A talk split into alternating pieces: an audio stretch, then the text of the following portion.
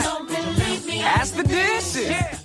Hey everyone, and welcome to this episode of Fangirl Chat. I am Teresa Delgado, one of your hosts, and tonight we're going to the dark side, to the world of the VKs, also known as Villain Kids, to discuss one of our favorite things in Disney television, The Descendants.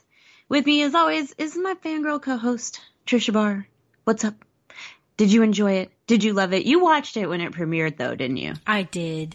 Okay, yeah, I didn't get to it. I did the on demand version of it on like Saturday morning, but I didn't finish it all at once. So I was like watching it while I was at work. And the funniest part is I'm watching this at the Lego store in the back room during my lunch break. And what in the world? just- Podcasting. Oh my god. My cat just knocked off a Lego Christmas tree and broke it. That's hilarious. Okay, well, so I'm watching it and I turn around and like three of the guys are looking over my shoulder watching. And they're like, okay, the purple one, that's whose daughter again? And they're asking me all these questions. I'm like, guys, just watch them. like, like quit asking me all of these things and then today that was saturday and then today at work a couple of the guys go if we had descendants legos you would buy them all. And i was like duh. Was like, of course i would. Oh it's so funny. They're like no I don't, i'm not gonna watch it. That's you know I, that's not my thing. I'm like yeah except you're asking me 10000 questions about it. Did you watch Descendants from when it first aired, or did you come into it later on? I did not watch the first one when it first aired, but I watched it before there was a second one. So I had seen it. I think it was just one of those days where I was like, I want something to watch. And Descendants happened to be on, you know, and so I watched the first one and I got sucked into Rotten, Rotten to the core. And then it was sort of over after that. So then I watched Descendants 2 when I knew it was coming out. And then, you know, this one. So I caught Descendants, the first one, right before Descendants 2 came out because I'll run it a lot. And mm-hmm. I was like, ooh, there's a second one. Ooh, I don't even have to wait. This is the best way to do fandom. And then I had to wait forever for Descendants 3. But I'll watch them a lot. What fascinated me about watching the first one I was like, wow, they're like doing a heroine's journey. And mm-hmm. I like all these characters, and there's two women together, like being friends, magical storytelling. Yeah, well, you know, I also like stories that are told from the villain's perspective. There's a line of books that Disney Press does that they do like it's the villain the story same the story but from the villain's point of view. And they've done a couple of them now and it's really interesting. And so I thought this was interesting of the kids being these, you know, kids of the villains we know and kind of seeing them not really be villains, but being characterized as villains because they're the villain kids. Uh, so I thought all of that was interesting. I will say though that when you watch Descendants, you have to be prepared for a certain level of cheeseballness. Oh, of course. Because it's completely there and you just have to roll your eyes and just be like, okay, whatever. Like, It's sort of like when we were talking about the Cats trailer on the last Fangirls Going Rogue. And we're Yes. like, yeah, it, that's just it. There's that cheese factor. Just go for it. you just have to deal with it. Okay, so who are your favorites from the series? So I love Mal, but a lot of it is because she's purple, you know? So I think I'm just automatically, but I actually really like the fact that she's Maleficent's daughter. I like that she can turn into a dragon. Like there's just all kinds of things there. She has, she has that magic thing, which I really like. But I also really love Carlos, which makes me really sad. We're going to talk about this in a minute, which is, you know, he's played by Cameron Boyce. And I like the fact that he's Cruella De Vil's son and he loves animals. it's just so ridiculous. Well, that's like the beauty of the whole inverting the tropes is he believes at the beginning of in the first movie that dogs Right. are vicious and terrible and that's what his mother's told him, which we all grew up thinking something because our parents told us and then we realize hmm, maybe that's not so true.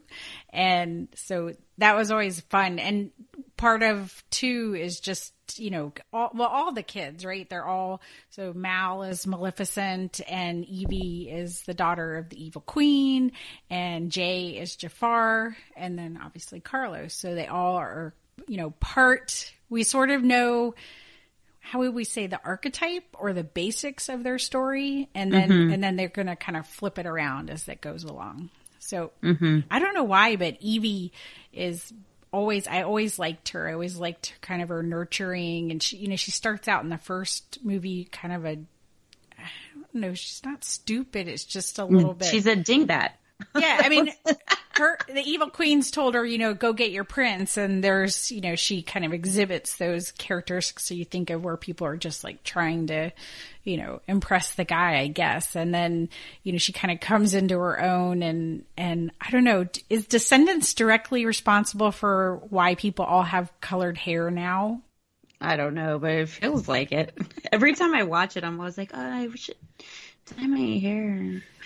like, I don't, even though obviously their hair's not dyed, those are wigs, but it's still, you know, I don't know. But the one thing you were talking about Evie getting her prince, she does eventually, but I think it's so amazing that she gets like the nerdiest possible person, which I love. I love that. You know, she doesn't go for like the the hunking popular person, which is like that's great. I love it. And she gets what he's one of the he's the son of one of the dwarfs too. Yes, he is. His name is Doug. Doug. Do you remember who he's the son of? Because I don't. Dopey, I believe. or, oh, okay, that makes more sense. and that's the hard thing, though, is keeping track. They tried to with the costumes to help you be able to recognize who was who to an extent. And then they kind of, it starts expanding and you see other characters just like floating around and you're kind of like, wait, that's gotta be so and so's kid, you know? And be just based off of what they're wearing, but they don't actually name all of them, but they're there, you know? So it's kind of a fun game to play. It's like, who's that? Does Dopey wear green? Because Doug was. Yes. Yeah, okay, because he was in a green suit at the end. Yes, yes. Yeah. So Dopey's little long shirt dress thing is green with a purple hat. I'm glad you're you can remember those things. Well, I just saw Dopey at Disney World when I was there at at the dinner at Artist Point. We kind of have like the purple and green thing going with Chip 'n Dale in the Yes, we do. in the dino costumes. I love purple and green. It's such a good combo. That's why I'm glad it's like a good Halloween combo. You know. And and Uma's wearing green. I love Uma. Oh my gosh, what's my name? That's a song I like. What's my name? which I just liked her in general, and so I was glad to see she got a bunch in Descendants three. She did. I love that. Yeah, so we both really like Carlos, and it's really sad with the timing. Uh, Cameron Boyce, who is the actor that plays Carlos, he just recently passed away from an epileptic seizure.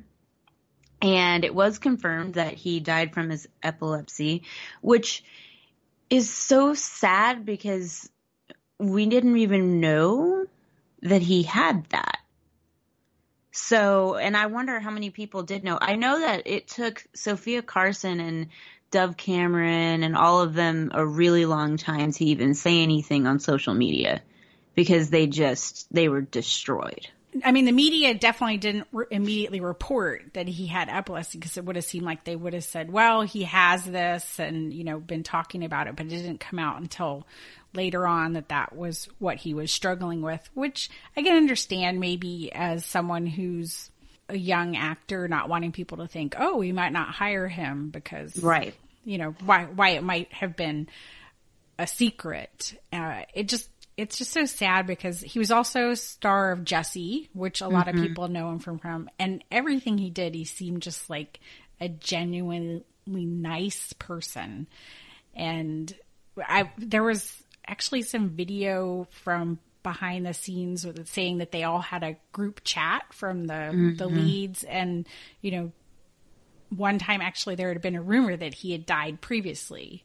And they had all been like oh are you still around? And it had been a joke. And this had been you know well before this happened. So it was just like really freaky to see video of them talking about that. I'm like oh wow. I know Adam Sandler like was really destroyed because he was his son in a movie. I don't remember what movie, but It's just that's just hard, but I think they did a good job. I mean, they canceled the premiere, Mm-hmm. and you know they they I thought what they put up there for him, I was like bawling when that rolled. At the beginning. Yeah, and then the tribute at the end. So Yes, there's a longer version that Disney PR put up too that was as kind of touching, but I think at least he, there's this here to, you know, you, you can imagine maybe living your life and nobody ever getting to know what you've done. And he definitely has a legacy.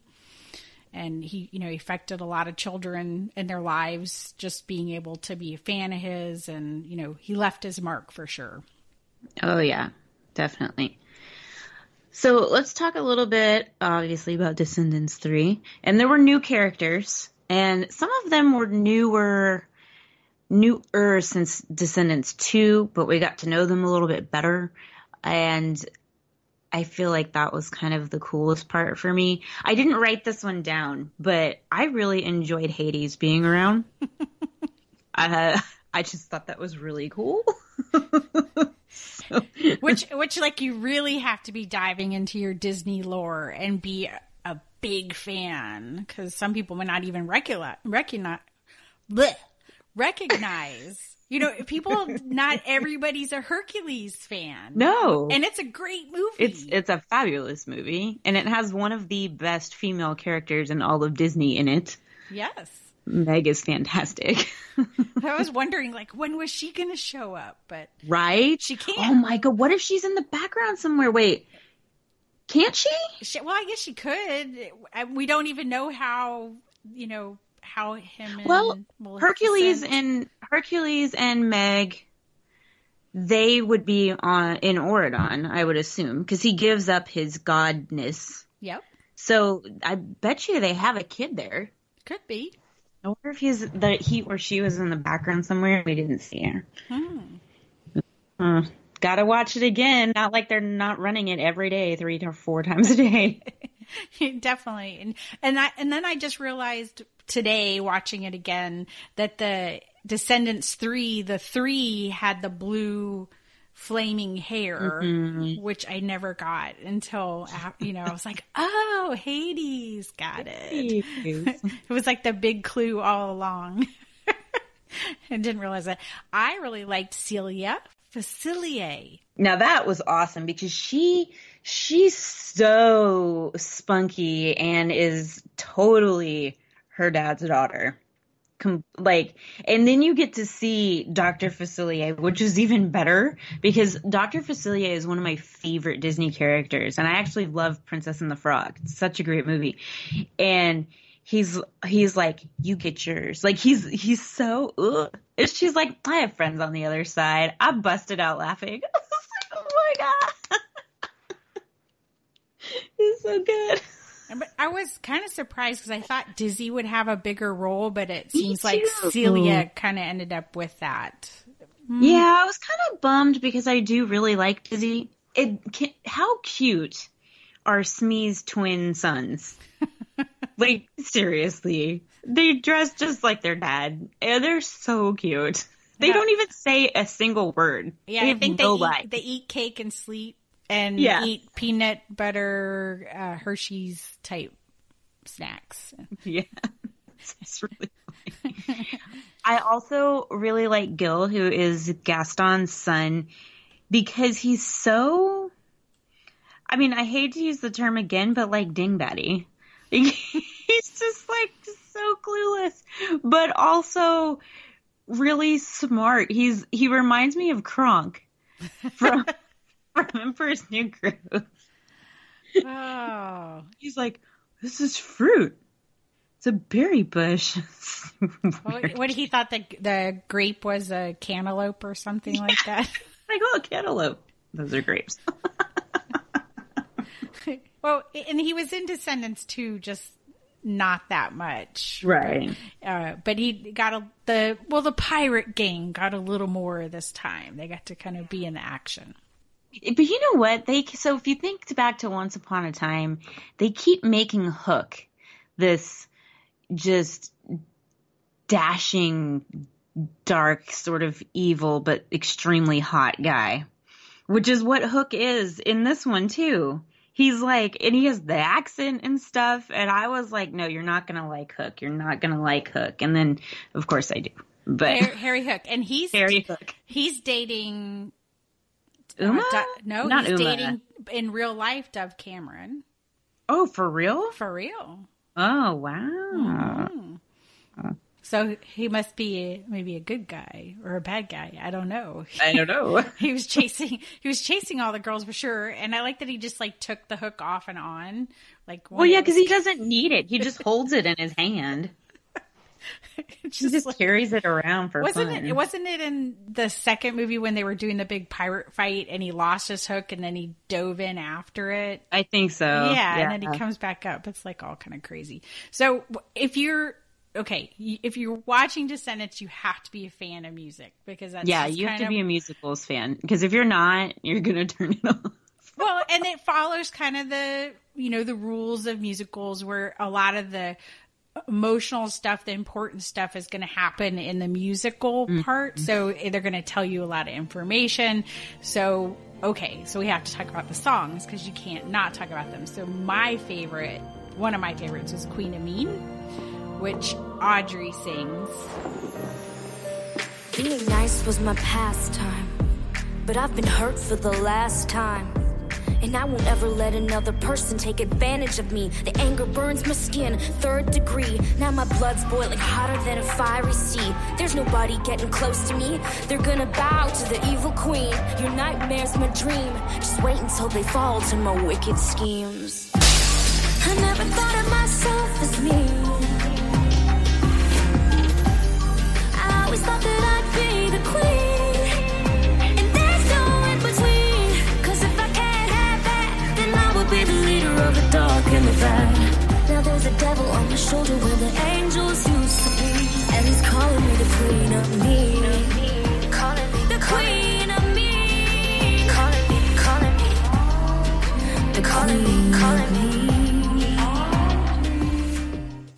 that's like totally crazy because now we're inverting it and sleeping beauties what daughter is being the bad person and she's got the staff and she's taking the crown and it's all parallels the evil like me song that was sung by mal and Kristin Chenoweth as maleficent in the first descendants and she even they even go into the museum which is where that song was sung.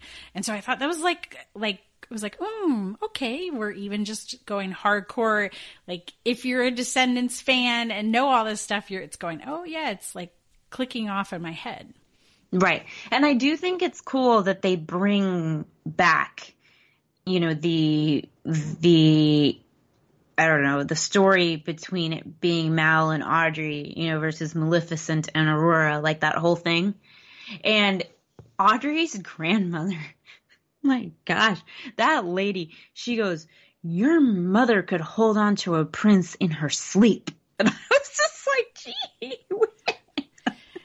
And they did do a little bit. If people were rusty on that, that Audrey was dating Ben when Mm-hmm. he first brought the VK VKs over to from the Isle. So Right. she and then he broke up with her, and it really was because he accidentally fell in love with Mal and then stayed because of a spell and then stayed in love with her. So, you know, she Audrey has a little bit of a right to kind of be like, "What is happening?"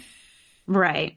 And they make sure you understand who she is. If any of them have an exact, basically replica of their parents' outfits, it's Audrey. Oh yeah. Her her dress is the pink dress, but with pants.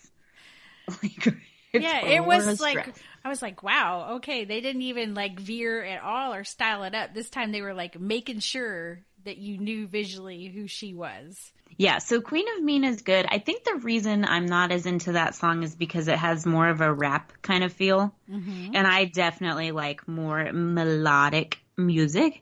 Uh, so my favorite from the whole thing, I didn't, there's usually one song in each Descendants movie that is sort of like the hit song. I, I don't know if the one from this one is supposed to be because I didn't catch it, but I did really like the end song, which is Break This Down, which is when they're getting rid of the barrier between the Isle and Auradon. Unity, new beginning for us. Harmony, that's a mission My marching. In the light, one, two, one, two, like I see you, you see me, imperfect,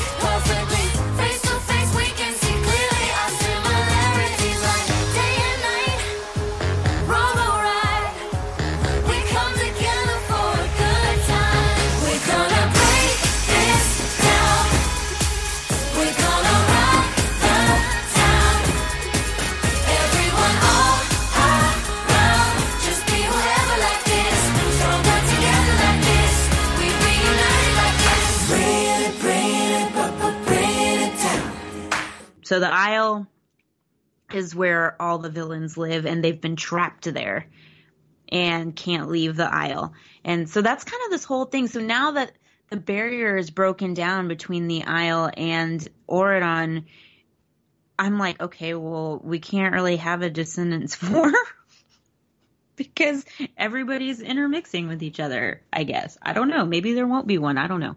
No idea. But I really like that song. And I like that they kind of have this parallel of Mal and Evie singing on the balcony at an Auradon, and then Uma and Celia are singing on the balcony on the Isle.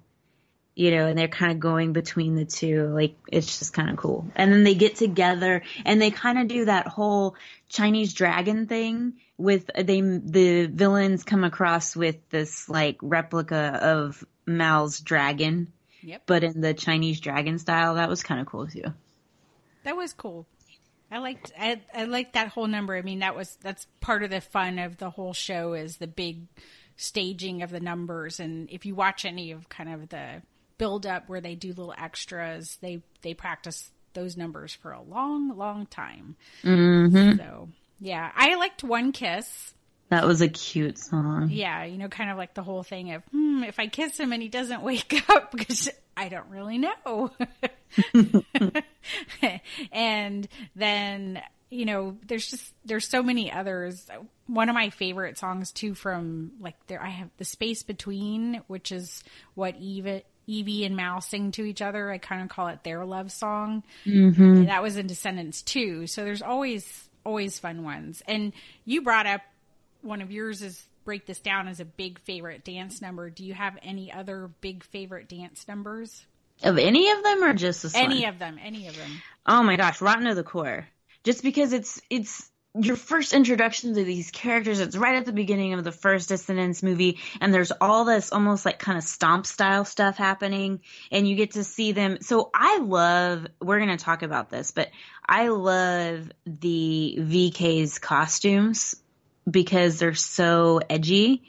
And so, but you get to see this whole sort of rundown island and these ragtag kids and these really cool costumes. It just, honestly, it reminds me of Newsies, which of course Kenny Ortega directs these and he did Newsies. That's right. And so, um, it has that feel to it. And Rotten to the Core is just real. The music is really awesome. And Chillin' Like a Villain isn't like a huge dance number, but I really like that song. Um, and that that particular dance number is interesting because Ben, who's the prince, he's the son of Belle and Beast. He's trying to be a VK in Descendants too, and it's like, dude, no. Well, it, he almost reminds me of that one of kind of like uh, I'm trying to think of from the Wizard of Oz, kind of the you know the Scarecrow, just kind of how he's so goofy and doesn't really fit in, and then he kind of picks it up and gets into it at the end, which Yeah, is actually where he finally starts being able to skip, you know, because he can control his leg. props because it's hard for trained dancers to act untrained. Yeah. So he he's actually doing something that his body doesn't want to do. That every so you have to work against your whole kind of everything that's kind of ingrained in you. It you know that's fun because it's one of the you know it, it it's the story is told through the dance that he finally picks it up and picks up that kind of mm-hmm. little move. For me, I usually love the opening and closing numbers. I loved Right. Nightfall in this one because That was a cool one. yeah, and they had shown them practicing that in the extras and I was like really curious about it, but it's interesting because, you know, fairy tales the knight in shining armor is always supposed to be the hero and now Audrey is kind of co-opted them, taken control of them and they're fighting against everybody and Mal and Uma are sort of talking about working together, but you know, now they're forced to work together and Evie's like, "Can't we all get along?" Yes. Does somebody want some gum? that was so funny. you know, she's like trying the whole time. We should do a word association. I don't know. yeah, these- that let's do an icebreaker. so it was so funny just to see, you know, that kind of tentative alliance start in that number, and then it just kind of builds from there. So that that's to me, but. It, it was they worked really hard on that because they were showing them practicing that and they had to wear eyeglasses i guess because of the swords and you saw a lot of the influence of so jamal sims who played dr facilier was the choreographer nice. with Kenny Ortega. So he's new. He was also the choreographer for Aladdin. Uh huh. Yeah, he Uh-huh. was. Yeah. And um but he he he's also done like J Lo's tour, Madonna's tour, he did Rent, Step Up, he's uh choreographed on So You Think You Can Dance if you're a fan of that. And so you kind of see uh, that kind of his style come in. It's, I think they were trying to because we were having the pirates and a lot more of the Isle side. Yeah, we get a little bit more of that kind of oomph to the to the choreography, and it's co choreographed with Kenny Ortega. Uh, but it, there was definitely some unique things that uh, he did, and he even choreographed for Michael Jackson, and you could see some of that style and influence in there too. Yeah, well, and I love that number because they eventually defeat them with dance, and you get to see like everybody's dance style. And I love Carlos's because he's just like a fist pump, you know, foot stomp dancer. You know, it's just watching those knights do it, like copy them, is so funny. And then when Evie gets up and she starts doing this, like kind of like almost like snake like seductive hip sway and then you see the knights doing That was pretty interesting just to see them kind of, and then they just like, dan- it was like the ultimate dance off. So I'm like, yeah, this is like totally Ken or Kenny Ortega's dream sequence here. Oh my gosh. But you make a really good point in our show notes here that we have where you're talking about like uma has all these ideas of stuff to do and mal keeps you know throwing the like being like no no no. It reminds me of in the aristocats when he's like i'm the leader. I'll say when we go here we go. Uh so that kind of thing Oh, But- yeah. Remember those. the dogs. And so, but you make a good point that they really fleshed out the fact that a lot of times black women and minority women are kind of ignored when they make suggestions. And then when it comes down to the end of it, it's like, my idea. Well, I mean, and Uma keeps making that point. So I was right. So I was right. So my plan was good. And, you know, finally, it takes a while and finally Mal's like, yeah, it is good. Like Mal's actually guilty of doing the thing that would happen to her was being judged for who she was for being a kid from the Isle. And she's mm-hmm. you know doing that. So you you actually get to see mal go through this growth. But you know Uma's always like it was a good plan. And we're like and we see- we like know like the story keeps showing you like Uma had the right plan.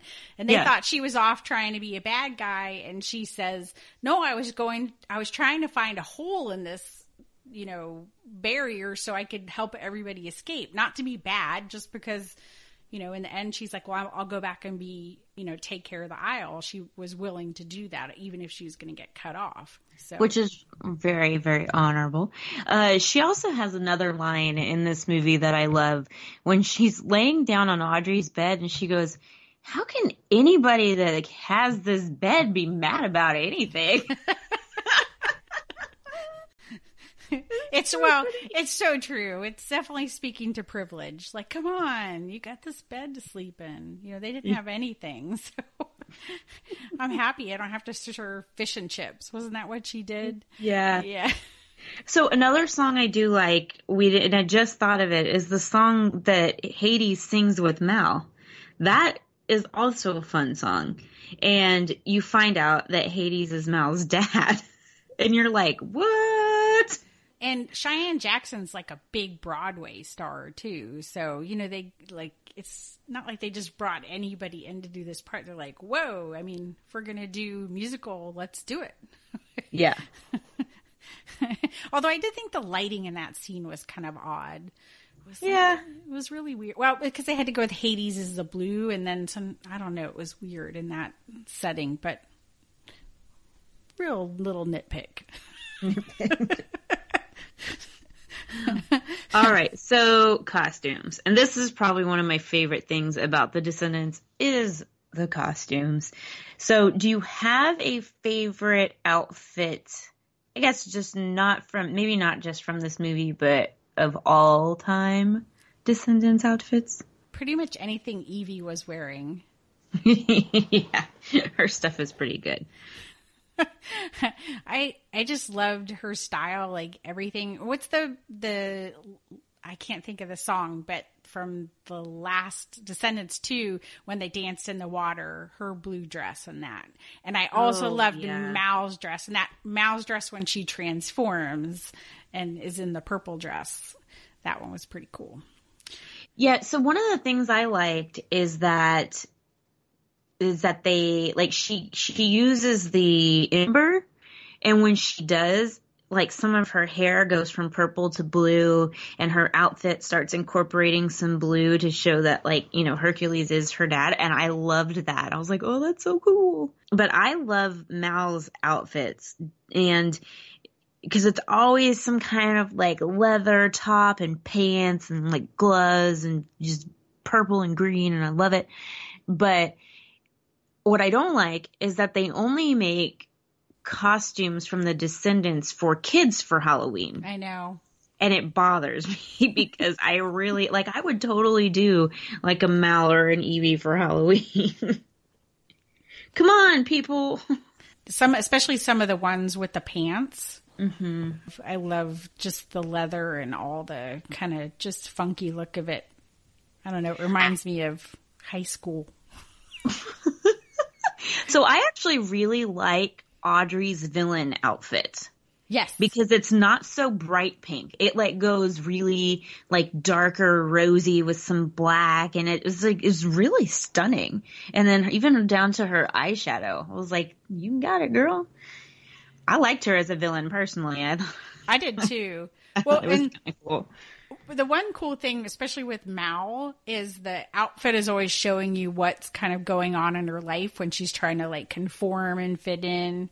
Specifically in Descendants 2, the the, dr- mm-hmm. the dress will like change away from that purple and green or show well different colors, and then you could see her, you know, going back into the purple and green where she's incorporating it. But the proposal dress from this Mm-hmm. one was really cool because it had the dragon elements and most of her costume pieces had at least a piece of the dragon either like in the way the shoulders are styled or in her hair. She had a dragon pin in one scene and so everything and but there were little like you were talking about the hair there were little hints of blue and she got more blue in her hair as it went along as we found out more about her father and Hades, and there were little hints of blue even in that proposal dress, like underneath where her arms were. So she had to kind of like lift her arms out for you to see that.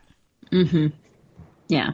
Oh, that's really cool. They just do the costuming in this is really good. And I don't know if Descendants has won any costuming Emmys or anything like that. Uh, or I don't know if they're eligible or whatever, but they should because it's a lot of work. There's a lot of characters in there. Like even if you just look at all the VKs, you don't even know who all of them are, but it's like dressing. It makes me think of Hook. You're like dressing all of these Lost Boys, you know, for to all be different, but also look the same. I don't know. It just seems like a massive undertaking to me. And there's be a lot of wig making if you wanted to be. Oh my gosh, yeah, no but it just goes to show how they like think about everything, and it it all you know plays out. It shows you about the character and the way the songs do, and everything else. So, mm-hmm. so this one, let's talk a little bit about the story. This one was definitely Mal's story as opposed to the other ones, which I felt was kind of like the VK story mm-hmm. You know, it was a little bit different, but we got to see her journey kind of from the beginning and all the choice, you know, now all the choices she's made are now all building up and now she has things. She didn't have anything at the beginning. She just had a mom who wanted her to get the wand and rule the world and she didn't know what that meant. And we kind of, the first movie was about that. And then now she's like afraid that she's going to lose these things and it starts making her do things that you're like, she should know better, right? Right. And Evie's there the whole time, kind of like the angel on her shoulder, going, Hey, hey, hey, you know, you're not going to do that. So it was interesting how they did it and how, you know, the, ch- the choices to me all made sense. Even if you know she's making the wrong choice, you're like, I totally understand why she's making that choice. Right. And but at the same time, as soon as they find out that Audrey is the the one causing havoc, they should have been like, okay, well this whole closing the barrier thing doesn't make sense. You know? Because it's somebody who came from there that was the evil. But I do like that she finally comes to the realization of evil can come from anywhere. Just because you know you are a villain's kid doesn't mean that you were evil you know and she knows that but it's like she has to come back down to her basics. Yeah, and and part of it too was, I think that just everything with confronting Hades, it happened so fast when they're mm-hmm. like go, and all of a sudden, she dealt with everything with her mom, and now all of a sudden it's like, oh, and by the way, here's this stuff with your dad, and you know, so there's all this other stuff jumbled in, and she's trying to make choices, and you can put all the pieces together, and she's very slowly realizing she's like, okay, I'm lying to people. I'm like not telling them the truth. I'm not being myself. And it takes a while, but yeah, definitely there's, there's kind of that area where you're like, okay, Mal, are you to figure this out? yeah yeah and i think the worst part for her is lying to her friends and then it coming out and the disappointment on their face i think that's what ultimately really kicks her butt into gear yes. But it, well, and then as soon as she says, uh, I had no choice, she yells out, I had no choice. And then all her friends get turned to stone. It's like, oops. I mean, now you now you can't even have a fight, right? It's just like Right. they're gone unless you do something to save them. That's it. Like every choice she's made has been to protect them, and then that one act just takes all that out from under her. It's like, okay, now what are you going to do? And she's like, well, I've got to find a way to do this, which you know, propels her to try to go back to Uma and say, you know, I need you. You can help me. And Uma's, you know, Harry's like, eh, you don't need her. You can go back to the island. And first Uma's like, no. And, you know, she still keeps trying. She, you know, as Evie says, what she always finds a way. Uh, she keeps trying and turns Uma around too. But, I, you know, I thought that was after I watched it the first time, I watched it the second time, I'm like, wow, it's like, boom, yeah, exactly. Everything that she was trying to protect is gone in that moment when Mm-hmm. she, you know, says, I have no choice. And then she immediately realizes, oh, okay, um, I got to make a different choice because that one's not going to work right now. Life is not a storybook, but life unfolds in chapters. Turn the page and start to make amends. There is no pre-written guarantee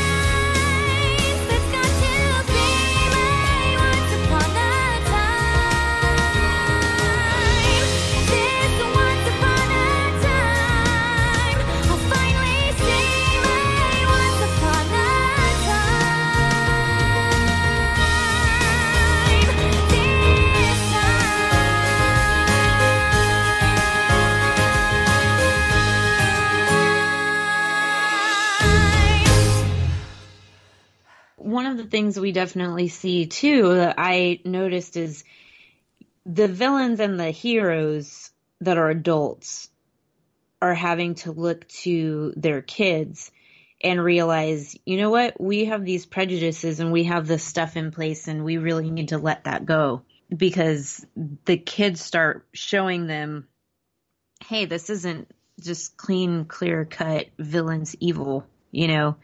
And I think that's a pretty powerful moment too, because we see Hades save Audrey. It's just a funny scene though between Beast and Hades where they're both like hissing at each other. I also like at the end when Ben says, "Hey, Dad" to Hades, and then he's like, "Got I got eyes on you." yeah, he's like, I'm watching you. My father-in-law is going to be the devil. you know, it's because it's crazy. I mean, even in the in the story, if you're just looking at kind of the beats of the story, Mal literally has to go make a deal with the devil in order to she does. I mean, it's like it's crazy, but you know, it and when they talk about making a decision to bring down the barrier permanently, you know, Beast, the king or former king, I guess now because Ben's king, and, mm-hmm. and he's like, no, you can't do it. And then Ben's like, but you, it's my say, not your say anymore. Mm-hmm. It's, you know, them as king and queen. Now Mal and Ben, they have the say. So it was just, I think the, the movie, the series is trying to be really kind of idealistic and, you know, because a lot of times things are really pessimistic. They're like, oh, you know, it's not going to work out. Anakin and Obi Wan chop each other up, and they're, you know, everything's bad, but we'll have a little spark of hope. This one's like, no, kids, you really can make it. You can really make a choice. You can do mm-hmm. this, and you can be better, and you're not stuck in, you know, you're not defined by who you are. You get to decide who you are, and you can you could turn your those old jaded people around. And I like the optimism of that. I agree. And you know, something I have noticed, and I'm glad you put it in here. This show progressively over the three films has become more and more inclusive as it's moved through its three, I don't know, episodes. And you started to see it in two with Uma and stuff, but now we're really seeing it. There's a lot of uh, characters of color. There's, you know, characters that are disabled.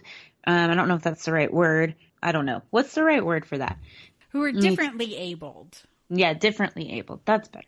And so we see all of that. Now, you had mentioned there's two new characters that are played by gay men, and I guess I'm just not paying close enough attention to know who who that is. Um, so enlighten me. Oh, so Hades and Dr. Oh, okay. Facilier are both. Oh, okay. Yeah, both openly gay men. So That's awesome. Yeah.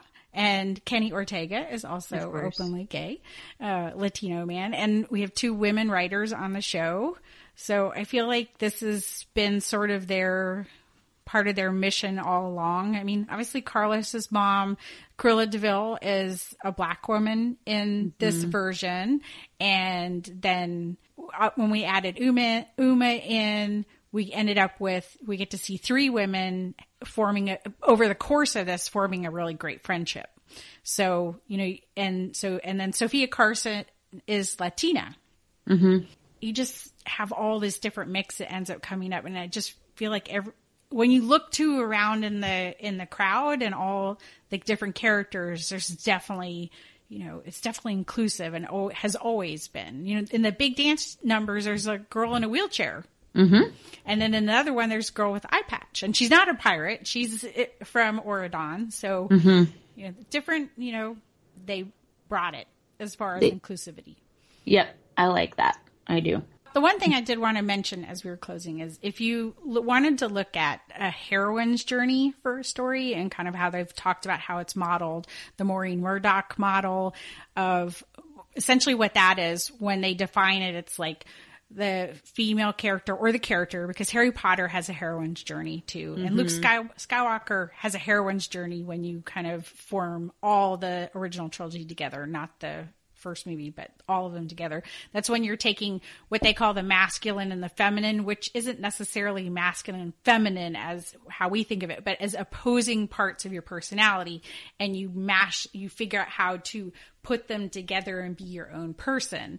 And often that's like you leave your parents and you think you're one type of person and you go someplace else and you find out you're another type of person. So in this story, it's, you know, the evil side of you and the good side of you and how do you, how do you incorporate those two? And that's what happens with Mal as she literally decides I'm not going to be Mal of the Isle and I'm not going to be Mal of Auradon. I'm going to be both of those things. And mm-hmm. so that's kind of really cool that they did this you know they they set out on this journey to do that and that's what they've put and this is like i mean descendants is huge when they aired descendants 2 it had 21 million viewers on the opening airing which they aired on abc and disney at the same time Right. And well, and part of the thing they have with the Descendants that kind of keeps it going is they have these like animated shorts for the Descendants as mm-hmm. well that they play a lot. So it's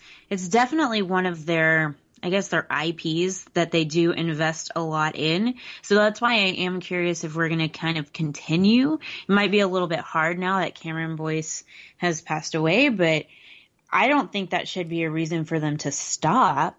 I mean, they could definitely work it into the story somehow. I mean, he doesn't have to die. He could, you know, he went off with Jane somewhere or something. Exactly. You know. And Jane's another example too, not the typical idealized body type of mm-hmm. for a character. You know, they you see all sorts of body types in the show, dancing and in the number. So there's not, you know, they mix it up that way. What I think uh you read Scott Mendelson from Forbes Yes. a lot too, right? For the he does a lot of stuff on film and box office. He did a review for this and he talked about that one of the things Descendants did well was take IP, intellectual property, and really like take it and create a new generation that people can be fans of. So, you know, taking the kids and then really projecting their story forward because we we know some things about them based on their family, but it, you know, this is kind of a nature versus nurture type story. What defines you more?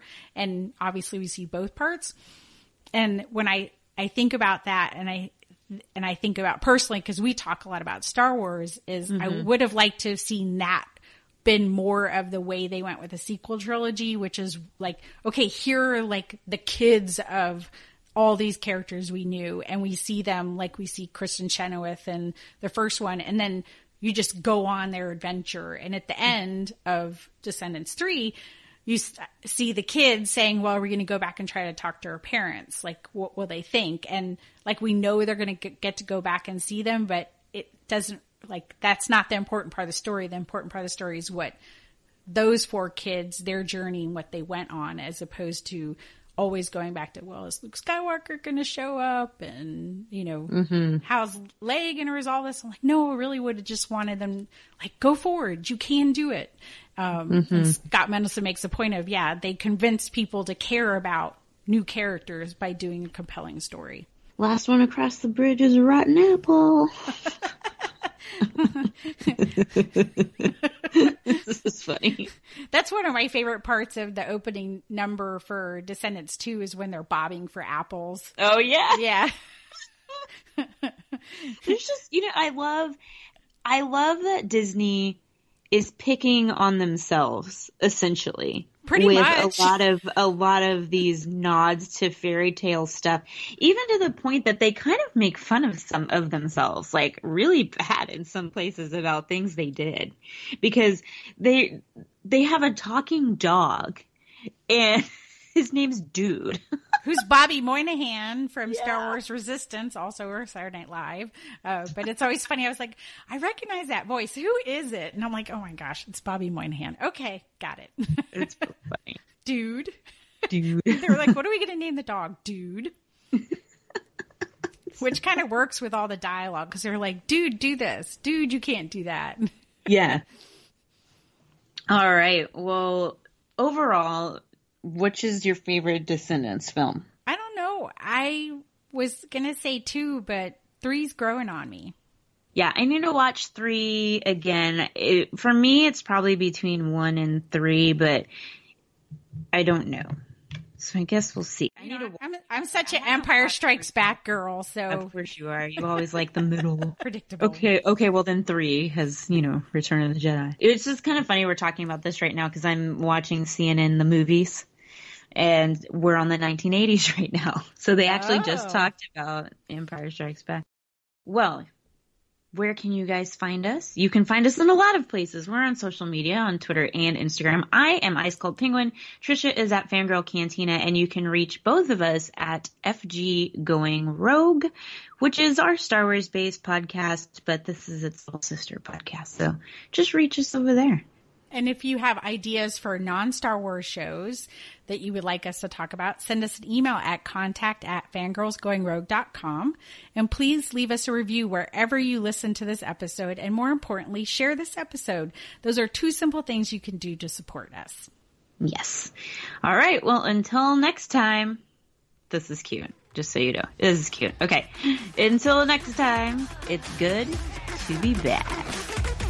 I'm rotten to the core, core, rotten to the core. I'm rotten to the core, core. We could ask for more. I'm nothing like the kid next, like the kid next door. I'm rotten to the, I'm rotten to the, I'm rotten to the core.